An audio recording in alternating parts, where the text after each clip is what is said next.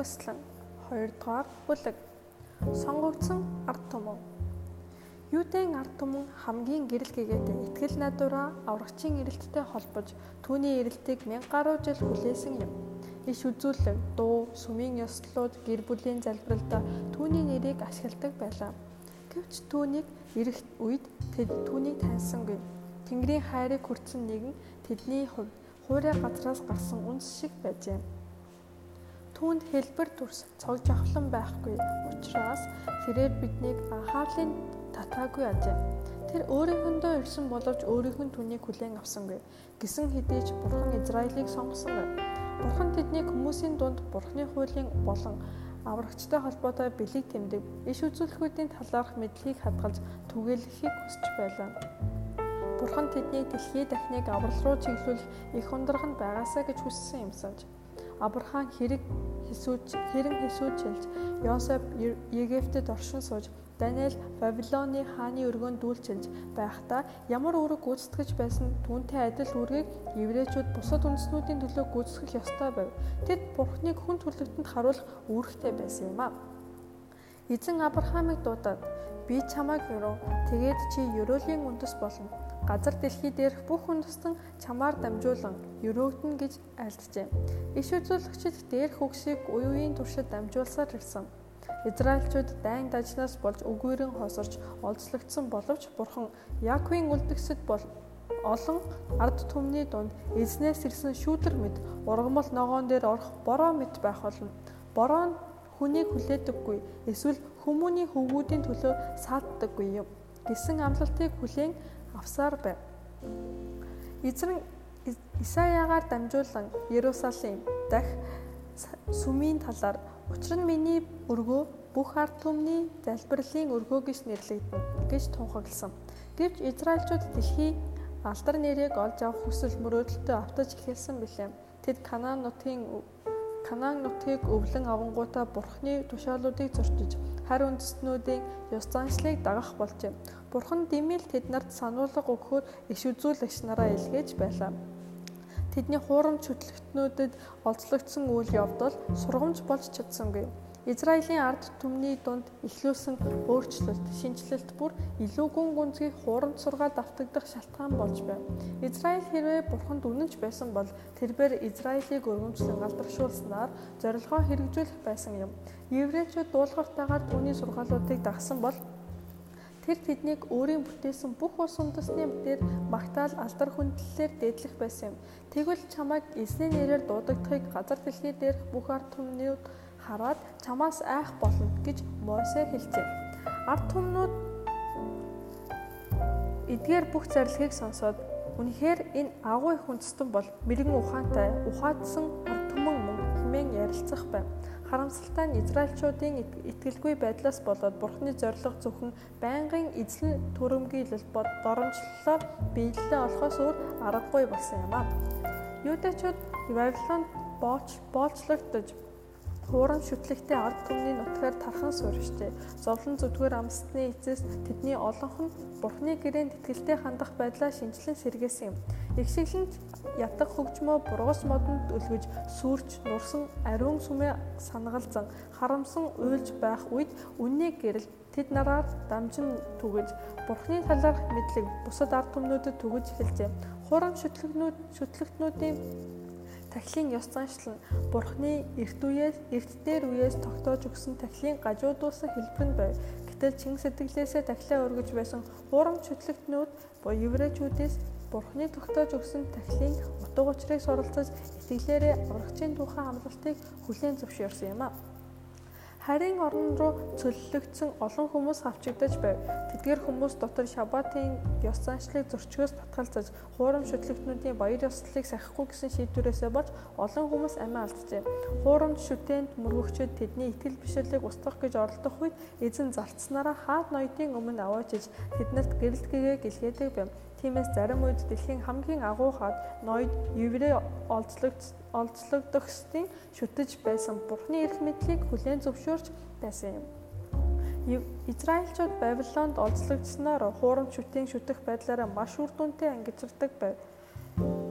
Тэд хэдэн зууны турш хурам шүтлэгтнүүдийн дайсагналаас болж зовж шаналсны эцэст Бурхны хуулинд дуулууртай хандхаас цэцэглэн хөгжих хэсэг нь хамаардаг болохыг ойлгодог байв. Хүмүүсийн дуулууртай байдал хайраар өдөрдүүлээгүй байлаа. Тэд хуваа хичээсэн зорилгоор өдөрдүүлдэг байв. Тэд өнгөц байдлаар бурханд үйлчилснээр агуу үндэстэн болон хувирч болно гэж үзэж байлаа. Тэд дэлхий дахныг гэрэлтүүлэх гэрэл болгүй харин хуурамч шүтэн бүтэх рүү бүтэх хурам шүтэн шүтэх рүү уруу таталтаас зогтохын тулд дэлхий дахнаас өөрсдөө тусгаарлан нууцлж эхлэв. Бурхан Мосегаар дамжуулан өгсөн сургамжаар Израильчуудыг хурам жүтэнд мөрөгдөг хүмүүсийн нөхөрлөхгүй байхыг сануулсан билээ. Гэвч тэд энэхүү зааварчилгааг буруугаар тайлбарласан юм. Бурхан Израильчуудыг хариу үндэснүүдийн буруу үйлдэлийг нь даган дуурайхгүй байхыг сануулсан. Гэвч тэд үүнийг өөрсдийгөө бусад ард түмнээс тусгаарлах хан хэрэм болон ашигласан юм. Юудачууд Иерусалимыг диваажин метр шүтэж эзэн хариу үндэснүүдэд нэгүслээ үзүүлэхвэ гэж их л санаа зовдөг байжээ. Еврейчүүд Вавилоны болцлоос гараад буцаж ирснийхээ дараа шашин шүтлэгтээ ихэд анхаарал тавих болсон юм. Орон даяар синагогуудыг байгуулж тахилчид болон хуулийн багш нар Бурхны хуулийг тайлбарлаж өгдөг болов. Мөн сургуулиуд ч гэсэн зөвхт байдлын зарчмуудын урлаг, шинжлэх ухаантай хослуулан зааж сурахаар байгуулагдаж байлаа. Гэхдээ эдгээр байгууллагууд бохирдож, дороодож эхэлсэн юм. Израильчүүдийн ихэнх нь Бабилоны боловсрол байх үедээ Харь үндэснүүдийн үзэл ёс заншлуудыг хүлээн зөвшөөрж тэдний шашны үйл ажиллагаанд оролцохоор дуудагддаг байв. Тэд хуурамч шүтэн шүтгчдийн олон зүйлсийг нь дагаж дуурайдаг болсон байжээ. Юудэчүүд бурхнаас холдсноор тахилын үйлчлэлтэй холбоотой сургаалуудаа их хэмжээгээр умартаж эхэлсэн байв. Энэхүү үйлчлэлийг Христ өөрөө буй болгосон аж. Тахилын үйлчлэлтэй холбоотой ёслол бүх талаараа Христийг бэлэгдэж байсан ба амь амьдрал сүнслэг сайн сайхнаар дүүрэн байв. Гэвч еврейчүүд ёс заншлуудтай холбоотой сүнслэг амьдралыг нь гэж үгшэрмэл хэлбэрийг нь авч үлдсэн байжээ. Тэд ёс заншлуудын бэлэгдэж буй нэгэнд итгэж найдахын оронд тахил болон ёслолуудад найдаж байлаа. Тахилчид болон хуулийн багш нар алдсан зүйлсээ нөхөхийн тулд өөрсдийн зохиосон шин дадал шаардлагуудыг бий болгож эхэлсэн. Тэдний зохиосон шаардлагууд хатуу болох тусам тэр хэмжээгээр Бурхны хайр мэдрэгдэх боломжгүй болж байв. Тэд ариун байдлаа хэр их ёс заншилтай болсноороо хэмжиж байсан боловч зүр сэтгэл нь бардам зан бэлдүүжлэх байдлаар дүүрэн байлаа. Ялахгүй жижиг сажиг дарамт болохоор заалтуудыг хуулинд оруулснаар тэд хуулийг сахиж биелүүлэх боломжгүй болгочих юм. Бурханд үйлчилж бур хуулийн багшаар багш нарынхаа тушаал заавруудыг дагах хүсэлтэй байгаа хэн боловч хүнд дарамтанд орж зовж зүдэрдэг болсон. Тэд зүрх сэтгэл нь тавгүй байгаагийн улмаас амар тайвныг мэдрэх ямар ч боломжгүй байв. Сатан ийм байдлаар хүмүүсийг сэтгэлээр унгаж Бурхны зан чанарын төлөөр талаарх төсөөллийг гажуудулж Израильчүүдийн итгэл бишрлийг үзен ядах үзлийг бий болгосон юм а. Сатан Бурхны тушаалууд шудраг бус ба сахин биелүүлэх боломжгүй гэсэн анх тэнгэрт эхлүүлсэн маргааныг нотлон харуулах гэж хичээж байлаа. Тэрээр Израильч гэсэн хуулийг сахих чадваргүй гэж тунхаглаж байлаа. Юудэчүүд Месияг эрхийг хүсэн хүлээж байсан боловч түүний ямар зорилгоор дэлхийд ям ирэх талаар зөв ойлголттой байгаагүй. Тэр гим нүглээс анзаарахыг хүсхийн оронд зөвхөн ромчуудын боолчлолоос салахын түүс болж байсан юм. Тэд Месаяг ялалт байгуулагчийн дүр төрхөөр эзлэн түрэмгийлж дарлаж боолчилж буй үндэсний эрх мэдлийг нурааж Израилаар бүх дэлхийг өдөрдүүлэхээр эрх болно гэж бодож байна. Израильчууд ийм үжлээсээ болж аврагчийг үл тоомсорлох хөрсөө бэлтгэсэн билээ. Христийг бэнтлэх үед Юудын ард түмэн гадаадын эзлэн түрэмгийлэгчдийн ноёрхол нухлагдаж дотроо хямралд нь тэмцэлдэж байлаа. Юудэчүүд өөрсдийн бие даасан засаглалын бүтэцтэй байх боломжтой байсан хэдий ч тэдний Ромын боолчлол ноёрхолд байгааг нь нууж халахлах боломжгүй байв. Тэдний эрх мэдэл хязгаарлагдмал байгаа илт байлаа.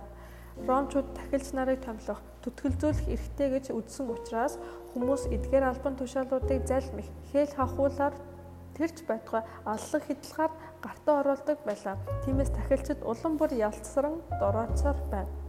Тэд хуучин янзаараа асар их эрх мэдлийг гартаа атгаж, эрх мэдлээ амин хувийн явцуу зорилгод ашигладаг байлаа. Ард түмэн тэдний өршөөлгүй хатуу шаардлага болон ромчуудын хүнд дарлал давхар нухлагдаж байв. Энэхүү байдал нь Яванда бүх нийтийн дургуутслыг төрүүлж байлаа ардууд байн байн бослого дэгдэж шунал тачаал хүчрхийлэл гутруу үзэл сүнслэг мөхөл үндснүүдийг үндсээр нь сүрүүлж байлаа. Ромчуудыг үзен ядах үзэл үндэсний болон сүнслэг бардамнал зэргүүд нь юудэчүүдийг шашны хэлбэр төдий ёс заншлуудаа улам чанд баримтлалт нь нөлөөлж байлаа. Тахилчид шашны чанд хатуу ёс заншлуудад анхаарал хандуулснаар ариун байдлаа хадгалж чадна гэж үзэж байсан юм. Харанхуй бүдүүлэг байдал, дарлал доромжлолд нухлагдаж буй энгийн хүмүүс болгон эрх мэдэл удирдагчид дайсныг нь даран сөнөж Израилийн хаант улсыг сэргэн байгуулж өгөх нэгнийг ирээсээ хэмээн хүсэн хүлээж байлаа. Тэд иш үзүүлэлтийг сүнслэг мэдрэмжгүйгээр судалж байв. Тийм ч учраас тэд Христ анхны ирэлтээрээ зовлон шаналлыг үүрнэ гэдгийг танилцуулсан. Бичээсүүдийн үгсийг үл анзаарч түүний хоёр дахь ирэлттэй холбоотой алдар нэр хүндийг нь эхний ирэлттэй нь андуурсан юм. Бардам зан тэдний сүнслэг харааг сохолж тэднэрт зөвөнлийг амин хувийнхаа ашиг сонирхолд нийцүүлэн тайлбарлахад нөлөөлжээ.